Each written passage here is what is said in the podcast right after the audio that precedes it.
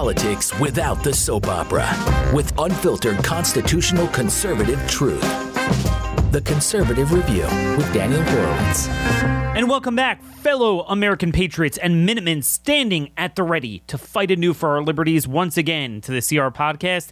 This is your host, Daniel Horowitz, back in the house today, Tuesday, October 26th. And yes, fight again for liberty because that first fight was undone. Today was the day uh, that Franklin, Benjamin, Benjamin Franklin actually set sail to France to prepare for war. King George responded in Parliament to the actions taken by the Continental Congress. How do we respond nowadays when we have a new system of government where an FDA could just meet in private and decide to forcefully jab and inject our children, and there's nothing we can do? No safeguards, no nothing. The government works for these manufacturers, helps them produce, helps them market poison, and then no liability, no nothing. You don't even have the right to refuse. This is a degree of tyranny we could have never imagined. Interestingly enough, this is also the day, October 26, 2001, that George W. Bush signed the Patriot Act. So many things that we didn't realize would come back to bite us. Some of us did. Destroyed our privacy. And here we are with no rights. Where do we go? Where do we go? So, we're going to have a civil rights attorney on later today discussing the fight against the farmers, big pharma, and he's been doing this for many years. Um, but I want to talk about the display and projection of power, meeting force with force. We can only fight back by using force with the political apparatuses we seize and control and how that works. First, a word from our sponsor. I talked to you guys yesterday about Seven Cells Telehealth. This is the compounding pharmacy that will both get you a prescription and fill it within a few days and have ivermectin and then soon nitazoxanide into your house. Now, there was some confusion. I didn't spell it out for you. It is S E V E N, seven, not as the number, but spelled out, seven cells as in white blood cells, C E L L S. So S E V E N C E L L S dot com, sevencells.com. com if you put in promo code Daniel, you get 20% off. So this is $8 for a pill, but these are not the three milligram pills. These are pegged to the weight you put in. If you put in a, a lot of weight, if you're 250 pounds, you can get up to 28 milligram pills, all for just eight bucks a pill. A 10 day course would be 10 pills. That would be about 80 bucks plus $25 consultation fee. Most doctors will charge you 150, 200. Remember, this is cash based. Insurance does not cover this treatment. Obviously, it's not approved by the FDA, it's off label, but you guys have done your own research and will do your own research. There's also a waiting list when you when you go to the website. It pops up. You could put in your email as soon as they have the nitazoxanide forms available. That will be available to you as well. Um, a lot of studies have shown. We had a doctor from Brazil on that that works at least as well as ivermectin, and certainly the two together. Again, nothing's guaranteed, but this is in concert with the FLCCC I-MASK protocol, um, where they have ivermectin and nitazoxanide as the first line of defense. Nobody could get nitazoxanide anywhere, and ivermectin is increasingly hard to get.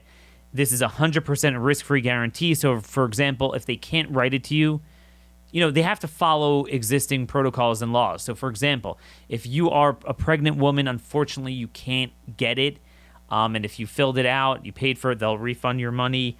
Um, do your own homework. But this is the answer to getting everyone treatment. Um, and if you go for first class shipping, it will literally get to you very, very soon. And and they're looking to seeing how they can maybe possibly get more drugs such as hydroxychloroquine, azithromycin, and maybe uh, one of the androgen blockers or steroids as well so again, go to sevencells.com. That's S E V E N C E L L com, promo code Daniel for 20% off your order.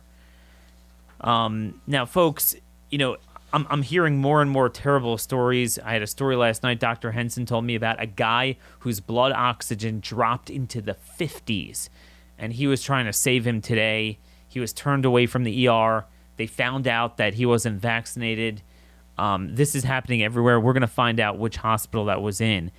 And this speaks to the broader point I want to make today. My buddy Josh Hammer put out on Twitter the following statement A right, meaning not a fundamental right, but the political right as in right wing, that refuses to countenance the prudential use of state power to pursue its vision of the substantive good and to reward friends of its just regime and punish enemies of its just regime within the confines of the rule of law is a right undeserving of regaining power. And I couldn't agree with him enough. You can't have the other side lying, cheating, and stealing to violate our rights, violate our privacy, destroy our health, destroy our autonomy, create an artificial monopoly for big pharma and big business to run our lives, big hospital systems, control healthcare with socialism forever, and then suddenly, when we regain power, oh, you, you can't regulate to get back to the equilibrium. No siree. You know, a great example that I think uh, of this display was Governor DeSantis of Florida. He is issuing $5,000 bonuses for unvaccinated cops relocating to the state. Normally, we don't like giving incentives, disincentives, just have a free market. But the point is, if you're going to have them persecuted and thrown out of jobs, we need a place, a refuge to bring them to. So I think that's a great idea. It's a great idea. And let me give you another example before we get back to um to to the discussion of today. I want to talk about illegal immigration. You can't have the federal government violating every aspect of the INA and bringing in hundreds of thousands, millions of criminal aliens, and they're in our communities and they're doing all sorts of crazy stuff.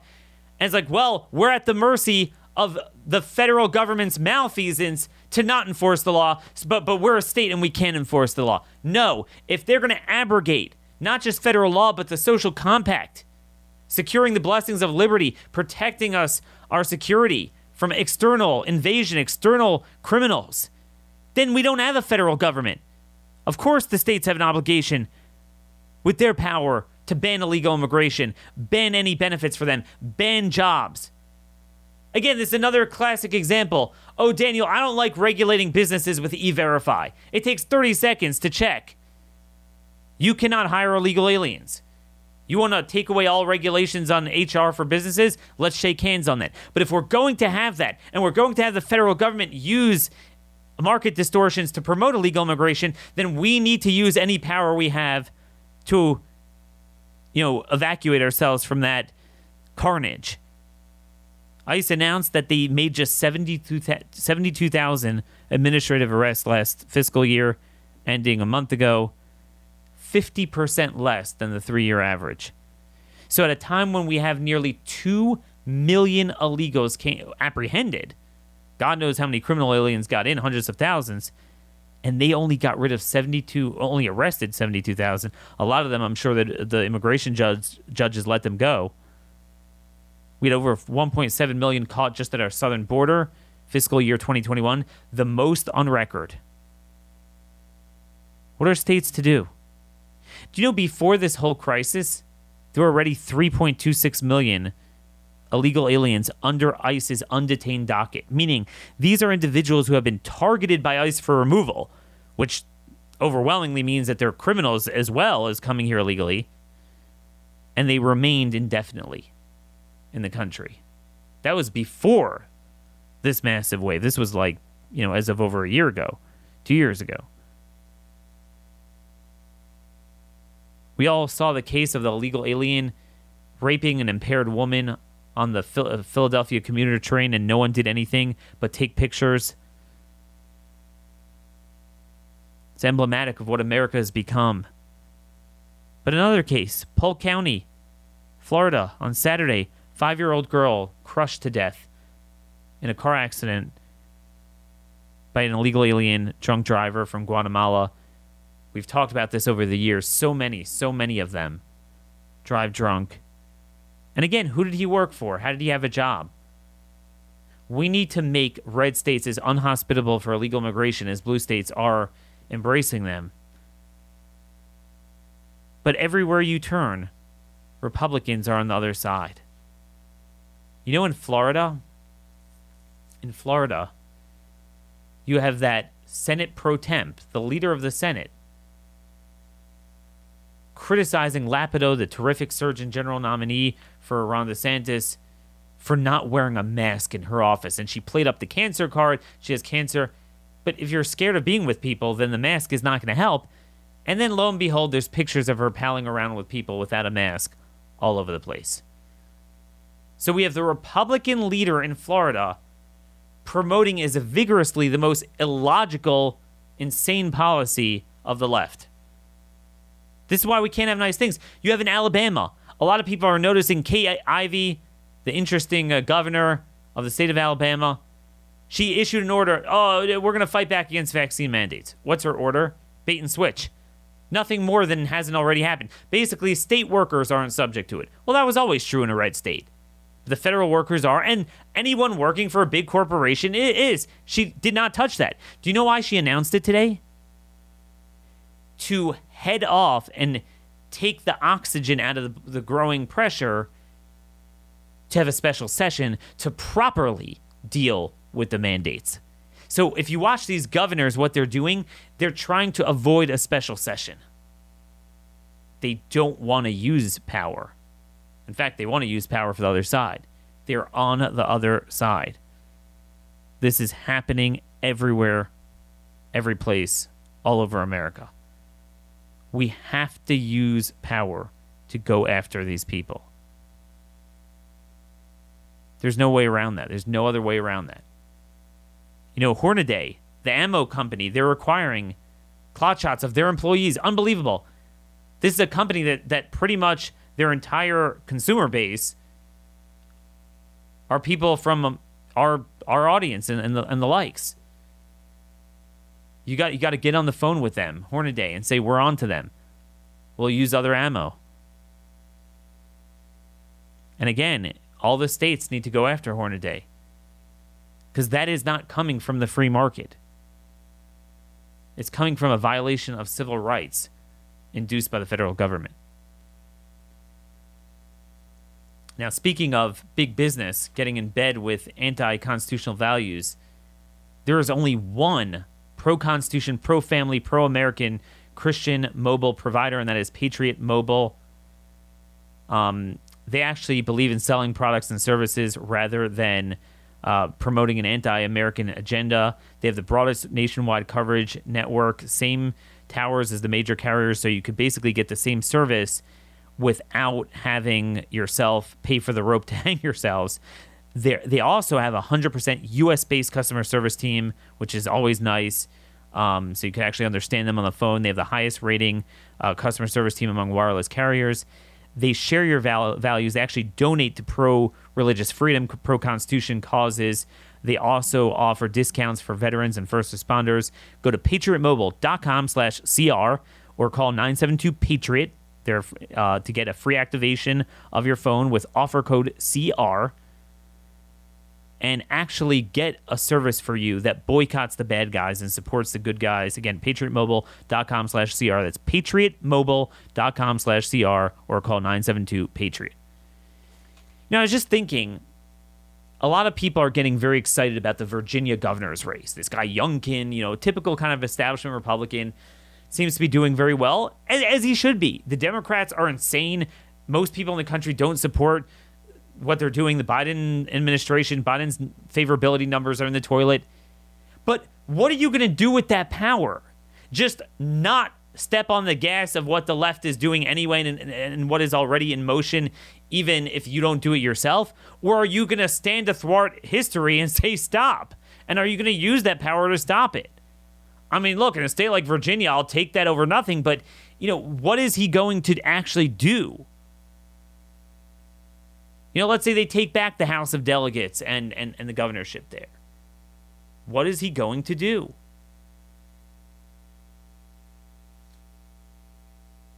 Again, the fact that people are rebelling there, the whole Loudoun County, that transgender rape thing in Loudoun County, and the school board meetings, and, and, and this is a great movement. And, and it would be a great thing if Youngkin wins based on that. But that this is the problem. it's always the patriots that fuel victories for people that aren't us. It's Republicans. Republicans aren't who we are.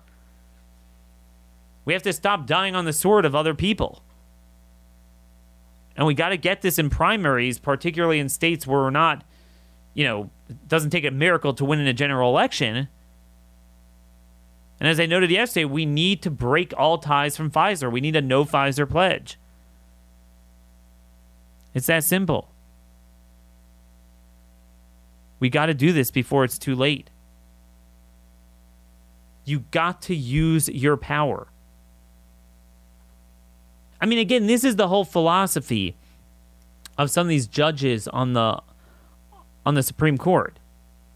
The left uses the power for their ends. They don't use the power to merely defend us.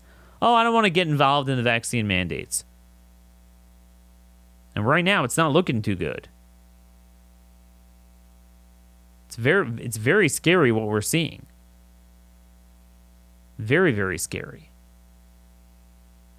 By the way, I want to share with you one thing. Um, you know, as they meet today to promote the shots on five to eleven year olds.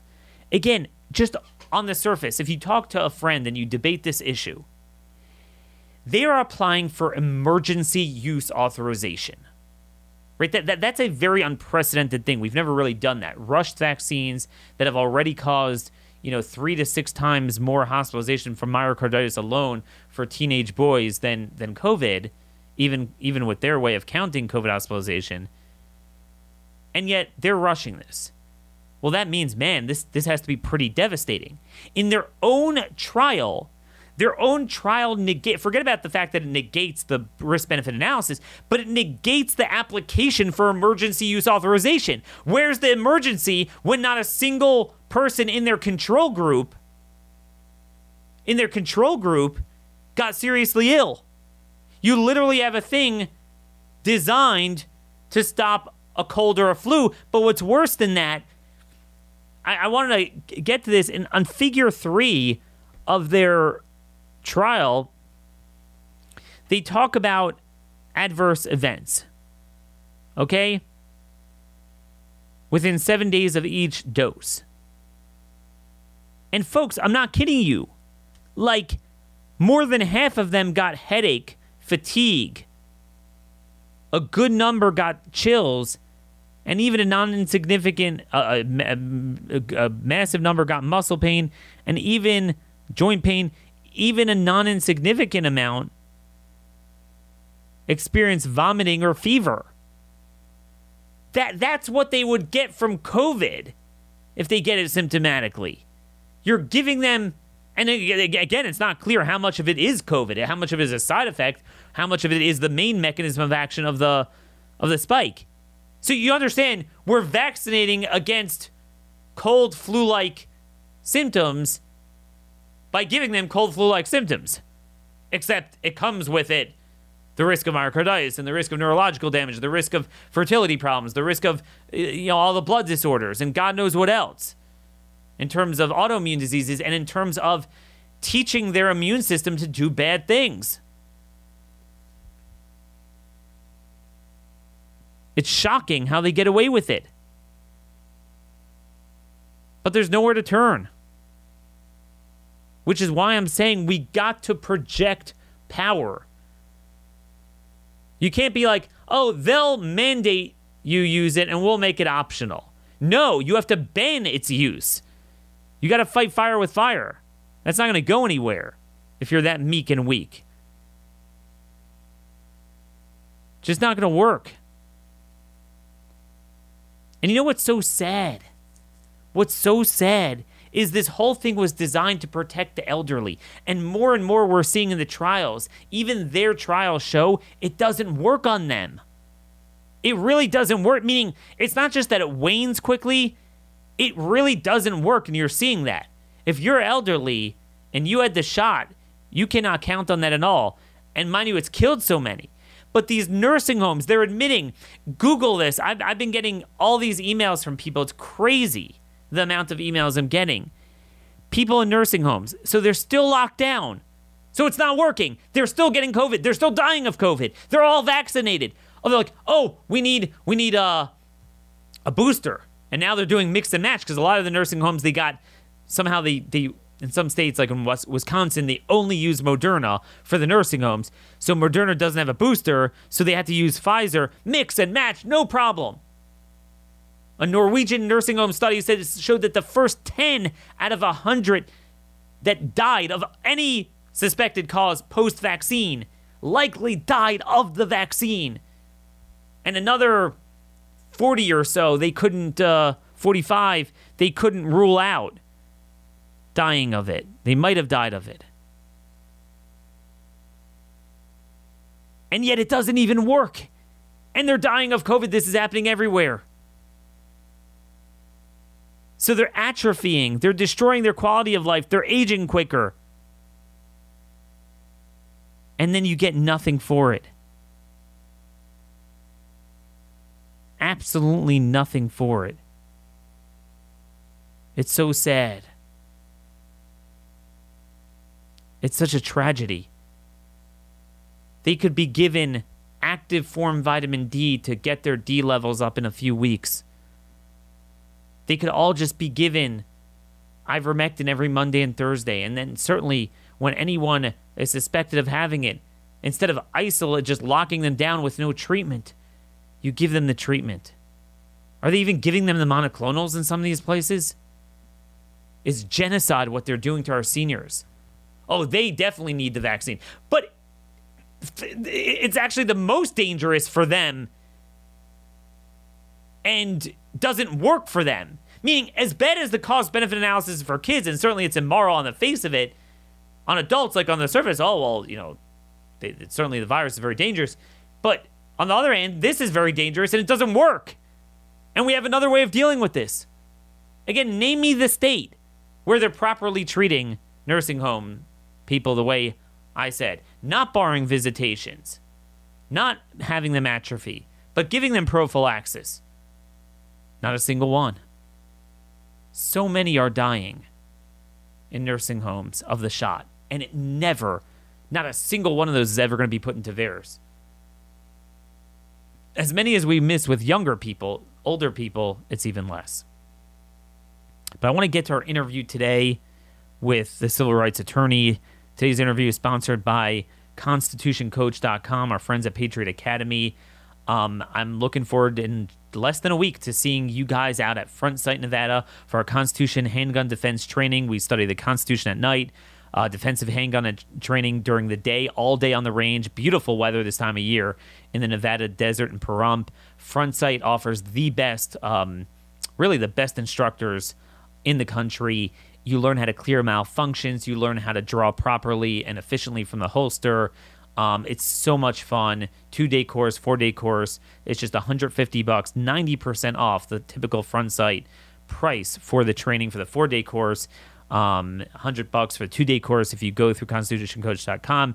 Uh, next week's class is obviously closed already, but folks, if you feel like you screwed up by not coming out and joining us, there's more classes November 15th, as well as another date in December. Um, that will be the last one of the year, but there'll probably be more in February, March. Um, stay tuned. ConstitutionCoach.com is the place to go for intellectual and physical ammo. Now, friends, our next guest has been fighting this issue before it was cool. He has been representing uh, people trying to get justice for vaccine injury, vaccine exemptions before many of us cared. And I'm ashamed to say, I did not see this day coming. I did not see this day when we would have the ultimate government corporate tyranny creating this monopoly over our bodies where they could produce any product, any medical device, demand we use it, leverage it against us, no safety, guardrails, nothing, no accountability, no liability no redress, no recourse. And for a while, I was kind of fooled myself because, hey, I don't think I got ever got injured by an MMR or another shot. I don't see any problems here. There's no problem.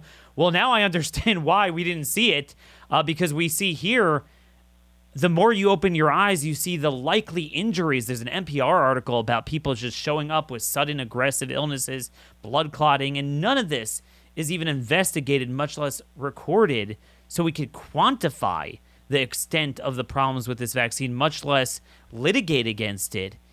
And we're thinking, there's no way you could force me. I mean, come on. But yeah, I mean, this is what they're doing. As much as we have doctors in demand to try to deal with the effects of the virus, well, we have lawyers in demand to deal with the fallout from the mandates, and both are very scarce. So we kind of switch off every other day with a doctor, a lawyer. Today we have a Patriot lawyer, Aaron Siri. We mentioned his work the other day. He's the managing partner of Siri and Glimstad LLP.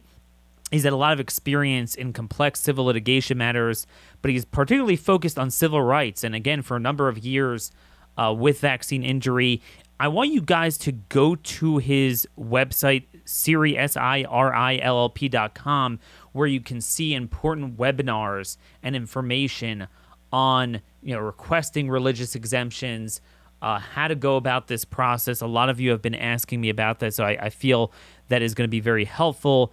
In addition, he also has really amazing information on the trials of the vaccine, some good insights at his Substack. It's called Injecting Freedom with Aaron Siri. And with no further ado, we got Aaron here with us in the flesh. Aaron, thanks so much for joining us today. Oh, it's great to be here. Well, Aaron, I, I knew yesterday when I read your Substack article on that that family, the de Garay family, that was injured. Uh, their daughter Maddie, 12 year old daughter. Uh, to be clear, this was not the 5 to 11 year old trial, but this was a 12 to 15 year old trial. And I never heard of this until this week. I never heard of this case. I mean, maybe vaguely I did. Ron Johnson talking about it, Senator Johnson. Uh, but that just goes to show how this is covered up. So you're thinking, wow, someone's injured during the trial. Everyone's going to be holding their hand. You know, even if they exempt him from liability, uh, the, certainly the government's going to be very interested in getting to the bottom of this. Um, is there anyone standing for them? Where do the de Garay family go? And you, as you answer this for our audience, could you give the legal background as to why our options are so limited when it comes to suing manufacturers of of uh, vaccines? Uh, sure, I'm happy to do so. I'll, I'll, i guess I'll start with the last bit of it. Um, in terms of the protections that are afforded to vaccine manufacturers, in particular for COVID vaccines, um, uh, they're pretty much complete. I mean, you effectively cannot sue a COVID vaccine manufacturer for injuries from their product. Um, the government will axe your job if you don't get a COVID vaccine, but they, on the other hand, shield COVID vaccine manufacturers from virtually any liability for injuries caused by their product, and that is under something called the PREP Act. Um, what's what's most incredible, frankly, about the um, immunity that these pharmaceutical companies, Pfizer, Moderna, J and J, are granted is that it's not only for you know negligence and you know uh, a failure to warn. It also includes willful misconduct, um, uh, know, which is you know really creates a moral hazard. The only if, if Pfizer engaged in, in willful misconduct with regards to their COVID vaccine, the, you still can't sue them directly. The only way you could sue them um, would be if the Department of Justice or the Department of Health and Human Services itself first commenced a lawsuit or action, legal action against them for that willful misconduct. But of course, we know who's currently promoting the COVID vaccine. It, it is the federal government. So asking the federal government to go after Pfizer is effectively asking the federal government to go after themselves and admit that they made a mistake um, in widely promoting this vaccine, Pfizer couldn't ask for a better PR department than the federal government when it comes to selling uh, th- their product. Um, not only does the PR department promote their product for them, it pays for their product, and then it requires everybody to get it. But yet, it won't let any of those people sue Pfizer for the injuries. Now, with regards to the de Garay family in particular, it is a pretty incredible story. You know, um, as you pointed out, on the one hand, you say, okay, you can't sue the manufacturer for injury, but at least, you know, which is the normal market forces, it's how we assure the safety of almost all consumer products. I mean, cars, planes, drugs, they're all safer because those who make them know, hey, my product's going to hurt somebody.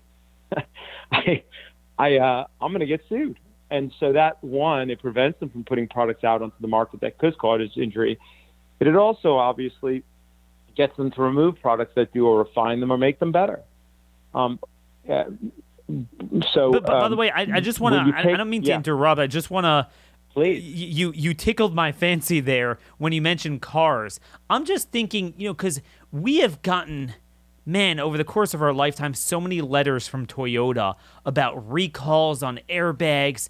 And, and, and mind you, this stuff I think everyone agrees is, is really very rare. But if there's any signal of anything, and mind you, there's no mandate. It's not like anyone's mandated, and there's also many, many more options than you have in terms of COVID vaccines. It's not like there's 20 of them um, or 50 of them and all these car makers.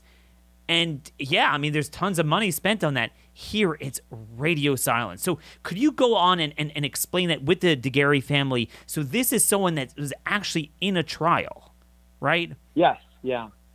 So, it, with the de Garay family, um, um, their daughter was in the trial. And so, okay, you know, as we were just talking about, if you can't sue the manufacturer, at least we can rely on the federal health agencies to assure safety, right? At least that's the backstop.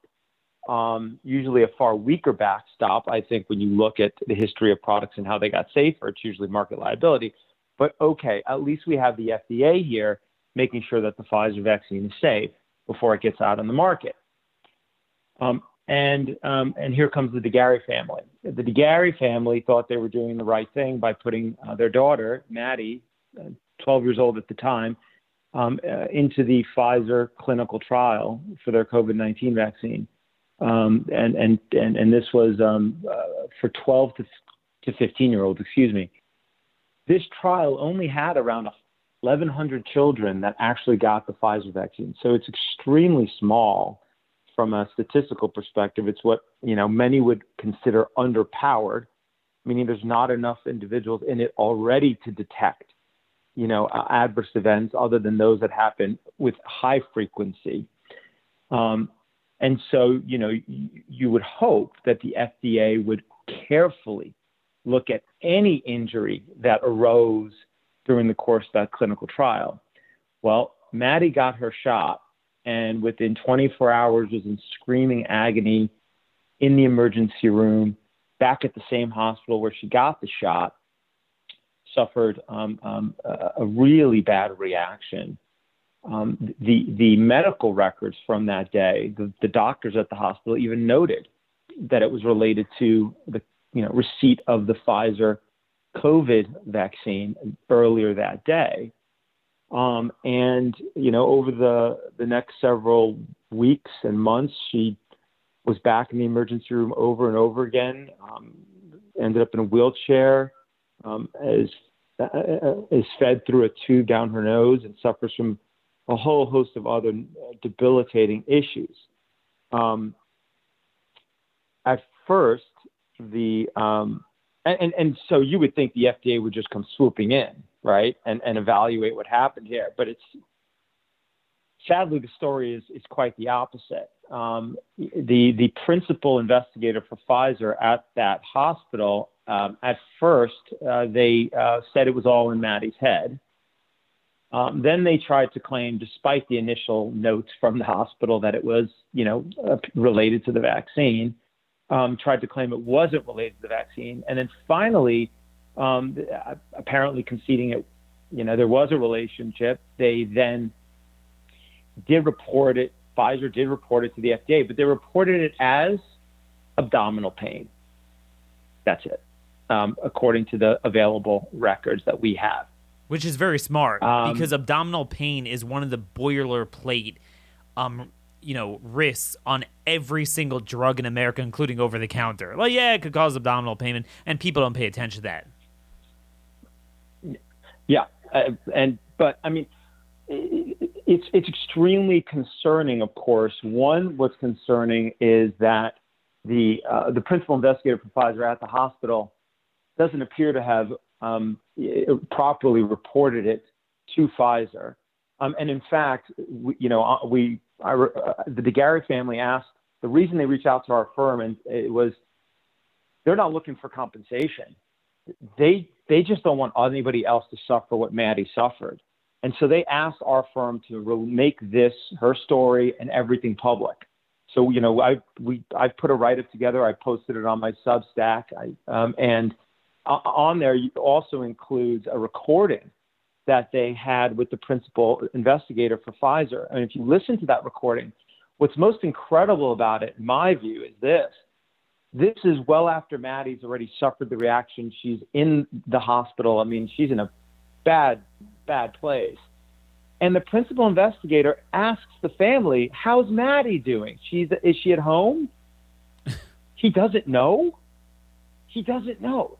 He doesn't know that Whoa. Maddie's still in the hospital. Aaron, slow it down. He doesn't know. He doesn't yep. know. So let's get in the mind of Pfizer.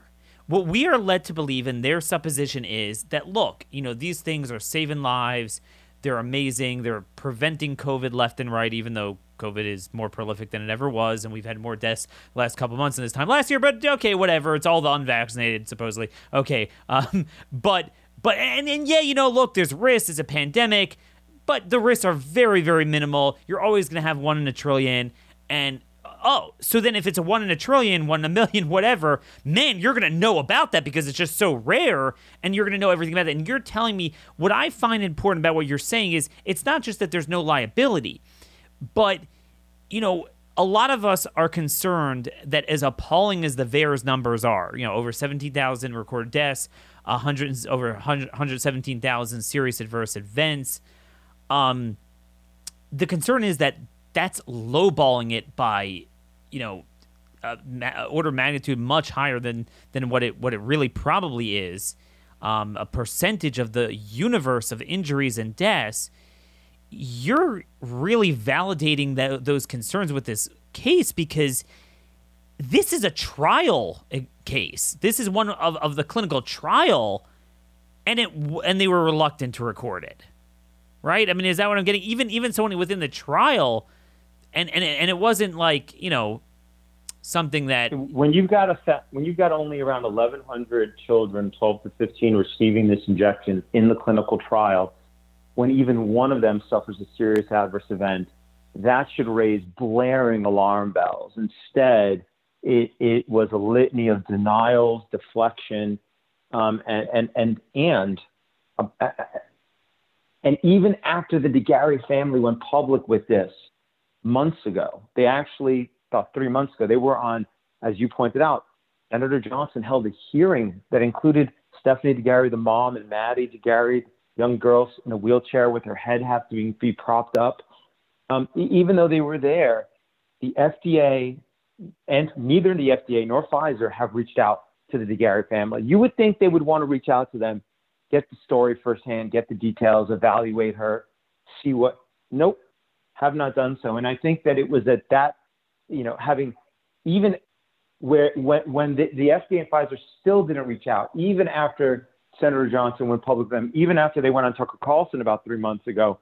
That's I think when they finally did reach out to our firm and, and wanted to do something even more affirmative and release all of the uh, release the documentation of what's occurred here, and and and and so um, we've released some of it on my Substack, and we're in the process of releasing more of it, including an, another phone call that the de Garay had, uh, the, the, father had with um, a representative uh, from Pfizer's clinical trial, calling to gather symptoms, and it's another incredible phone call. You kind of you get to see how the sausage is made, so to speak, um, in these clinical trials. You get to see how safe, you get a glimpse into how what happens when somebody does suffer an adverse event in a clinical trial, how seriously it, appears to be taken or not taken, as, as, in, as in this case. But, you know, I, I, I'll, let me say, oh, I'll, let me just I'll just say this. I, I think that the the lesson here, if, if I may, is not necessarily that the F, you know that Pfizer should act better. They're they're you know they're, they may they may not, or that pharmaceutical companies should should act better. They they may or may not, or that the FDA should do a better job. I think the lesson here is that at the end of the day, we have to always maintain the ultimate safeguard to all of this, and that safeguard is we cannot crush people's individual and civil rights when it comes to choosing whether or not to get a medical product or a medical intervention. No government should ever coerce anybody to get a medical intervention or product. And that is, at the end of the day, that is the real problem. Of course, trials should be better. We hope the government does better, but you know they won't at times. And companies should act better, but we know they won't. But the, the, at the end of the day, at the least if people can choose at the end of that line of, of mistakes, then there's that safeguard. But once you've taken that away, you, know, you, you, you have left, you have taken away the last line of defense to all of these issues. And the same government that's mandating it is also so-called guarding the gate on the trials and on the yeah. safety. And and that's that's the thing. It's all incestuous. And we talked yesterday about the the impervious bond politically between the lobbyists and the money. It's it's truly unbelievable. They have more politicians working for them than than they do scientists and you know what scares me about what you're saying is that you know everyone hears all these trials what whatever big pharma puts out just know it's amazing whether it's remdesivir, even though it had the worst record of the four trials with Ebola from 2019 and killed 53% of the people, um, or 53% of people died under it, which was higher than the death rate of Ebola, even. Um, whether it's molnupiravir, the new Merck drug, it is, I mean, fewer adverse events than in the control group. I mean, they say it, it's, you know, so everything, there's no, there's no doubt the outcome is not in doubt what's going to happen from the meeting today or next Tuesday, which is the big date, November 2nd. No matter what age, what concoction, what branch, for whom, it's going to be amazing, no problems. But what you're telling me, the concern I have is if you have a case of a 12 year old out of nowhere within 24 hours getting systemic debilitations from it, that are extremely unusual and even that is was covered up so much what about just the plain good old blood clotting and platelet issues from a 55, 65 year old? Do you think we're catching all of those? I think you answered your own question. um, I, I, and and, and I, will add to it. I'll add to it and say this: the, the de Garay family agreed to come forward with this. Were there others in the trial who suffered injuries? Like you said, maybe not as severe as Maddie, maybe just as severe. But if they don't go public with it, we'll just never know. We don't know what other, I mean, the clinical trials, you know, and I, folks may not know this, but they might, are not conducted by the FDA. They're conducted by what's called the sponsor, which in this case meant Pfizer. Pfizer conducts the clinical trial. It hires the, you know, the, the the uh, clinical trial investigator at each, uh, principal investigator at each of the clinical trial sites. I mean, when the uh, principal investigator at that hospital for the trial, who do they report the information to? They report it to Pfizer. Pfizer aggregates all that information and Pfizer submits it to the FDA. That's the normal course of how the information flows. So, you know, I, I, unless Pfizer chooses it has to go from the individuals who are injured to the principal investigator to Pfizer to the FDA. And, you know, we all know how the game of broken telephone works. Um, so. And, and this is the real concern. Know, I don't blame, I got to tell you, oh, please. No, I'm just saying I, what, what you're saying. I don't, you, you don't blame Pfizer, right? Because they, they want to make money. I, I don't blame Pfizer so much in that, I mean, Pfizer's, let me, let me, let me strike saying that. Let me put it this way. Pfizer is a fiduciary duty to the shareholders to increase profitability. Everybody who owns a pension fund or has money in the stock market and owns Pfizer stock, they want their stock price to go up. That's Pfizer's fiduciary duty. The issue is the structural conflict that's been created by our elected officials in the government. They have created a system in which Pfizer is told, hey, listen, you go make a product, a vaccine for COVID 19 vaccine, and look what we'll do. One, nobody can sue you for injury. Two, we'll use federal government money to pom pom cheerlead your product for you. Best PR firm in the world. You want to stamp legitimacy? You got it. You know, and then, and then, uh, uh, um, um, three, folks who say negative things about you on social media, we'll work on that too. We'll, we'll even try to get that censored. Oh, and then finally, this is the best part. You, you're worried about selling your product? Don't worry. One, we'll buy it from you. We'll pay you for it. And two, we'll mandate people to get it.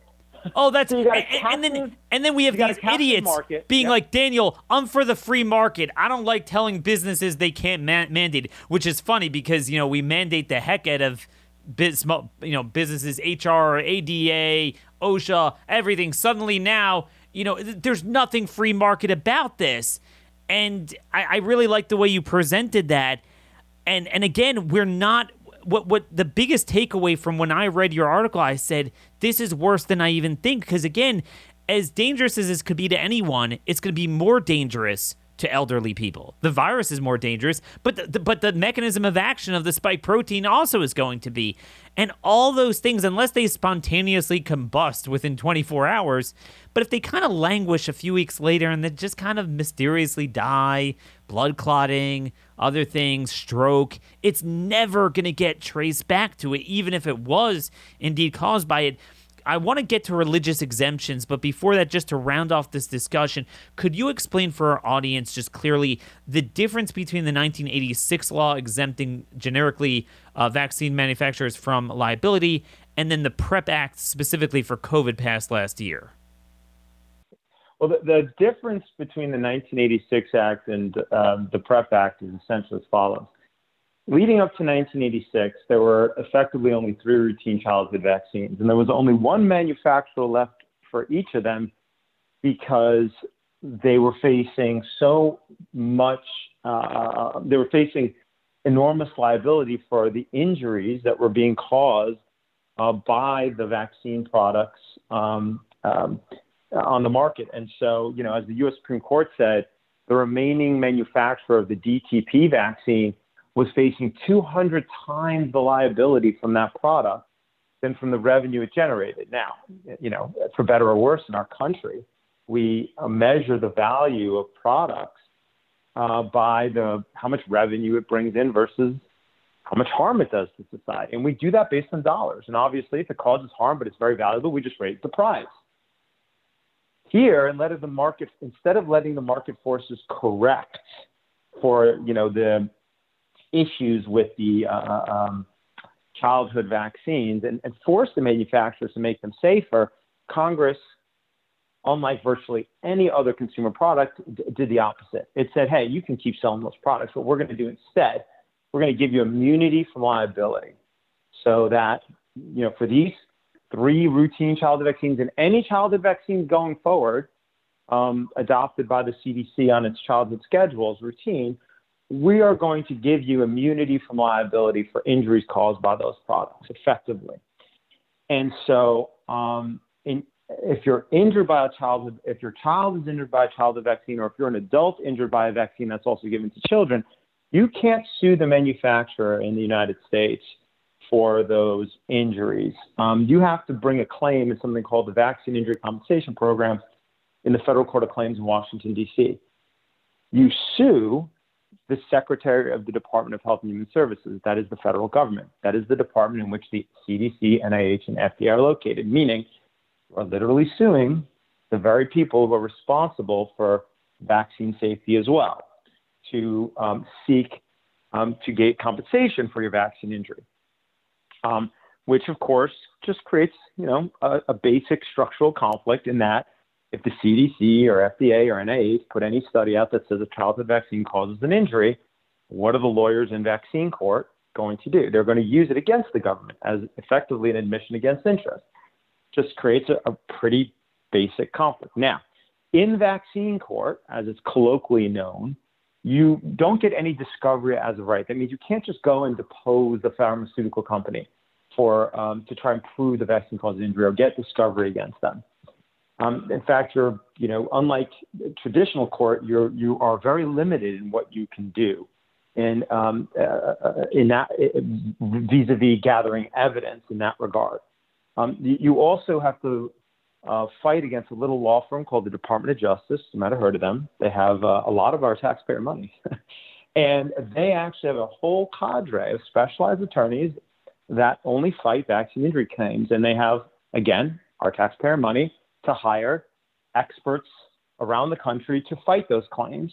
On the other side are the petitioner's attorneys um, who uh, cannot get discovery in the manner I just described. Um, uh, experts are typically very reluctant to say anything bad about vaccines, um, and um, and must almost always prove prove that the vaccine caused the injury. Must actually prove what's known as causation. So, um, and uh, uh, pain and suffering is capped at two hundred fifty thousand dollars, and death is, is uh, if you're is capped at two hundred fifty thousand dollars. So even if you're got a debilitating, painful, you know, a, a neuritis, you know, Guillain-Barré syndrome that results and you're in a wheelchair for the rest of your life. If you went to traditional court, you might be able to get tens of millions of dollars. Here, you can get no more than two hundred fifty thousand dollars for pain and suffering. Um, and there's also lost wages and a few other things. Now, so um, that is what the 1986 the the the, compens- the compensation regime created by the 1986 Act. Um, in a nutshell, there's a lot more details, but I'm trying to give the broad strokes. In contrast, the PREP Act um, is yet another layer of immunity, meaning for the COVID vaccines, um, the 1986 Act will likely still apply, will apply once the COVID vaccine is added to the childhood schedule of the CDC. Um, uh, but in, in, until then, um, the, the PREP Act applies. And what the PREP Act effectively does is it gives, as we discussed, earlier complete immunity to liability if you're to the to the pharmaceutical companies for injuries caused by the COVID vaccine. If you are injured by the COVID vaccine, there is a program called the CICP, the counter uh, the, the countermeasures injury compensation program, uh, where you can apply for compensation. But um, and this is why virtually no attorney I know of that even practices in the vaccine injury court would uh, is handling CICP claims you have to prove you have to prove that COVID vaccine in fact caused the injury. Um, you know, there, there's a virtual, you know, there's a there's a dearth of science already regarding safety vis-a-vis childhood vaccines. Um, as as you know, that's what the you know the manner in which vaccines affect the body is is is is still in large part unknown, as as the uh, uh as an appellate federal appellate court said. Uh, uh not not even you know it's not me saying it. That's what a federal appellate court said. Um, and um, uh, with COVID vaccines, the, the, science is even less robust. So proving that's almost you know uh, good luck is what I can say. And then, but secondly, it, it, it, because temporal relationship is not sufficient. Just because you got the COVID vaccine, you immediately were injured, that's not good enough, right? Um, and even if there's no other explanation, that's not good enough. You need to show how it caused the injury. Oh, so you're saying That's, even all yeah. these thousands of myocarditis cases, you have a, you know, 18 year old boy um, develops myocarditis, brought into the ER a couple days after the shot. You're saying that wouldn't cut it. That typically no, no. Typically that would not cut it. That you actually have to show causation. You have to show uh, a temporal relationship and uh, the elimination of any other factors are um, are not considered typically sufficient to prove causation. You have to show how. How did the vaccine do it? Was it, you know, um, you know, uh, bystander activation or molecular mimicry, which are immunological concepts that could p- potentially explain how a vaccine causes, an, you know, certain immune dysregulation. You'd have to actually show. You'd have to you'd have to show that and support that. And I'm, you know, yeah. but here's the worst. Here's the worst part let's assume you could prove that, okay? And in the history of the CICP, there have been almost, there have been very few cases. I mean, I believe it was maybe a dozen or two total in the whole history of the program, um, uh, uh, claims that have been actually compensated. Um, but even if you can, your damages are extremely limited. The only damages you can typically obtain are up to 50000 a year in lost wages and your medical expenses if you didn't die. And if you die, uh, you know, a death benefit. So if you're a 65 year old retiree and you get severely injured and are going to suffer for the rest of your life, um, well, you have no lost wages, you're retired. And if your medical expenses are covered by, you know, government or private health insurance, even if you win, you get nothing. Um, and when I say win, by the way, it's not really a traditional adversarial proceeding. You're filing within HHS, the very, again, federal department that is currently promoting widely the vaccine. So that kind of gives you an overview of the difference between those two programs. There's lots of details. Obviously, if, if anybody is impacted by vaccine, they should seek appropriate and competent counsel, uh, not just rely on the, the very general information I just provided. My firm does handle vaccine injury claims. Uh, generally, and there is additional information on, on my firm's website. And, and, what's important to point out, and I know we talked about this earlier, but but here's the deal: the deal is that you know you got with the PREP Act, it expanded it to all of COVID, so it's not just the vaccines. Typically, drug makers are subject to liability, but Merck developing their new drug and remdesivir from Gilead, they are exempt. They are exempt. Um, right. All drugs, all drugs, um, anything considered a quote unquote countermeasure um, that is being developed or is authorized or licensed to uh, address COVID 19 will generally fall under the protections of the PREP Act. So, yes, remdesivir would also be covered. That is that is nuts. That is crazy. Um, we're pretty much out of time, but I just want real briefly if you can give an overview um, it seems like the most auspicious avenue of dealing with the mandate is to apply for religious exemption because you can certainly never qu- question the medical or scientific grounding of these sacred shots.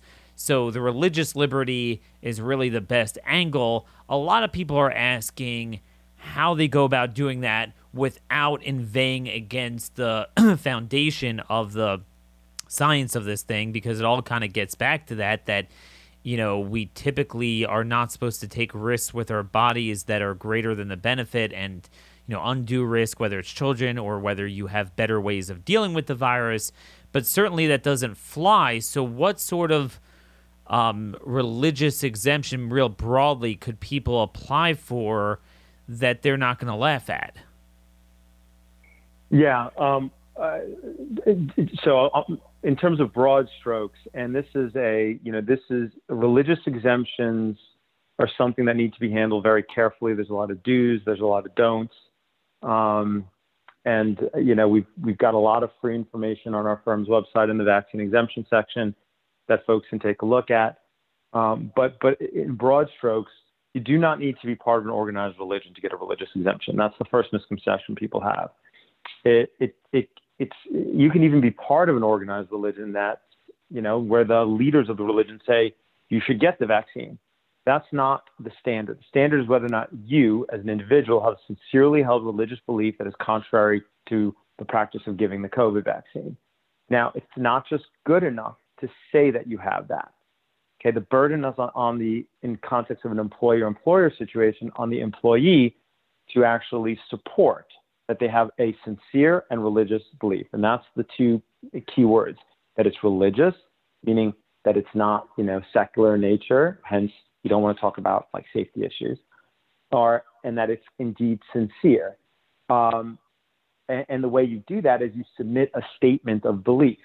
Uh, you know, and that statement should include how you came to your faith, how long have you had your faith, how the faith plays out in your daily life that doesn't pertain to vaccination, you want to lay the foundations for the objections to the COVID vaccine and then explain what those objections are. And I can give you like, you know, two common grounds that we see folks, you know, express as very, you know, sincere beliefs um, for why they don't want a COVID vaccine. One is that they object to the genetic material in the vaccines, the viral vector vaccines. J and J has DNA in it material, and the, the, the, the Pfizer and Moderna one have RNA material, which are also genetic material. And all monotheistic religions have various tenets that would oppose injecting genetic material, including, for example, corrupting God's design for the body. Um, another common objection that we we see folks, you know, um, come to our firm and, and, tell us that they have is that, um, you know, that these that this COVID vaccine has been elevated to what they would consider a false idol because it's been viewed as, you know, it's being promoted as the only way to save humanity right now. That there's no other way to save humanity. That this is it. Um, you know, other medical products are not spoken about in this way, but this product is, and in their mind, it's being elevated above God you know, with regards to our future, our health, and other things, where most religions say, you know, you should you should primarily rely on for health and your future on God, um, and, and, secondarily on on medicine and so forth. Um, but but here, where the you know they view that that this product has been elevated above that uh, you know their their religious beliefs.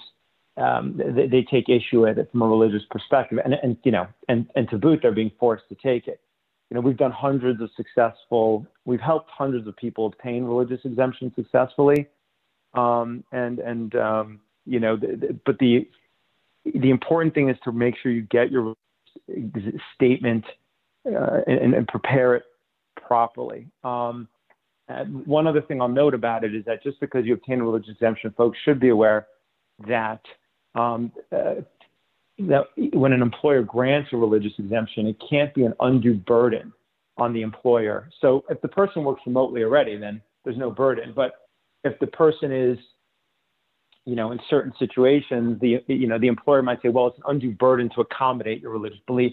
But when it comes to the COVID vaccine, I, I find it very difficult to see what actual legitimate undue burden would exist because it doesn't stop infection transmission. Those who are va- vaccinated can still transmit. So, you know, but employers are nonetheless making the argument that, okay, I'm granting you a religious exemption, but you still can't work with customers because you're unvaccinated, you could spread it. Well, the vaccinated can spread it too if if we have another minute, I'd love to talk about natural immunity as well. So yeah, just real brief. Um, uh, we got to sew this up. We're coming towards the hour marker here, but you you wrote a you had a correspondence back and forth with the various HHS agencies on natural immunity, meaning you you could literally have someone that had the virus but didn't have the shot, and he's being persecuted as if he's a leper um, where the science is incontrovertibly clear that if someone didn't have the virus but they got the shot, even when it was kind of working, and certainly now months later that it's totally worn off, um, that they they're a bigger threat. So how does this tie into your legal work, and what was the response um, from CDC? Yeah, it's it's an incredible exchange. Anybody that's had COVID, I um, I, I I, I strongly suggest you read this formal exchange with the CDC with regards to the fact that they have lifted restrictions on those who have vac- been vaccinated, but have not lifted restrictions on those that have natural immunity. My firm has been representing a group called the Informed Consent Action Network for the last five years. They've been at the you know at the leading edge um, of fighting uh, with regards to vaccine safety and and coerced medical products.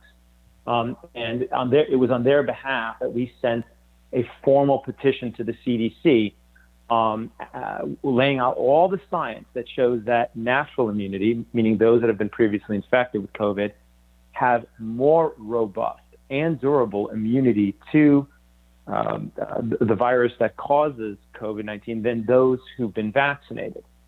Um, because we did it through a this formal legal mechanism, they see, and we were able to also say, and you know, we're we're we able to threaten legal action um, if they either don't properly respond or or they don't respond at all, and hence they did respond, and they they sent us a formal response in which they laid out um, the science that they believe apparently supports their policy, and incredibly, they do not rebut any of the over 50 studies that clearly demonstrate that natural immunity is more effective, meaning it, it lasts longer, it's more protective, and unlike vaccine immunity, it does prevent infection and transmission in, in almost all cases.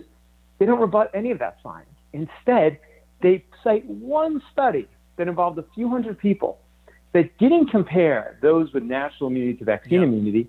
It instead only compared those with natural immunity to those with natural immunity yeah. plus vaccination. So, so in other words, for our audience, this was the Kentucky study, um, and there's tons of problems Yeah. with it. We don't have time to get into it, but just to exaggerate to prove a point, it's not much of an exaggeration. Uh, Cornell, um, while in Qatar, Cornell's branch in Qatar has shown that if you exclude natural immunity, meaning those that have the shot but didn't get an immunity because they're benefiting from our stuff sometimes with their study, natural immunity, um, you're at negative 44% efficacy for um, symptomatic uh, infection from Pfizer, if, if you got the Pfizer shot, over seven months later. Seven months later, it's at negative 44% uh, effectiveness, which means that there's some degree of ADE going on there. Um, so, you know, let's say natural immunity is 99.1%. They'll say, well, if you have natural immunity on the Pfizer shot, it's 99.4%. Well, let's say that's true, but that has no bearings on what we're comparing here. Unbelievable. Um, folks, I, I recommend that you read what Aaron is talking about at his Substack, Injecting Freedom with Aaron Siri. That's S I R I. Go to SiriLLP.com to find out a wealth of information. His webinar on those of you who are trying to seek exemptions. Uh, Aaron, we, we really want to have you back on to talk about some of the other legal avenues. Uh, this went by way too fast, but it was certainly very enlightening. Um, you know, they, they have a license to uh, mandate with no liability whatsoever. Very scary. Keep up the great work. Keep us updated, folks. We are out of time. Till tomorrow. God bless you all, and thank you for listening.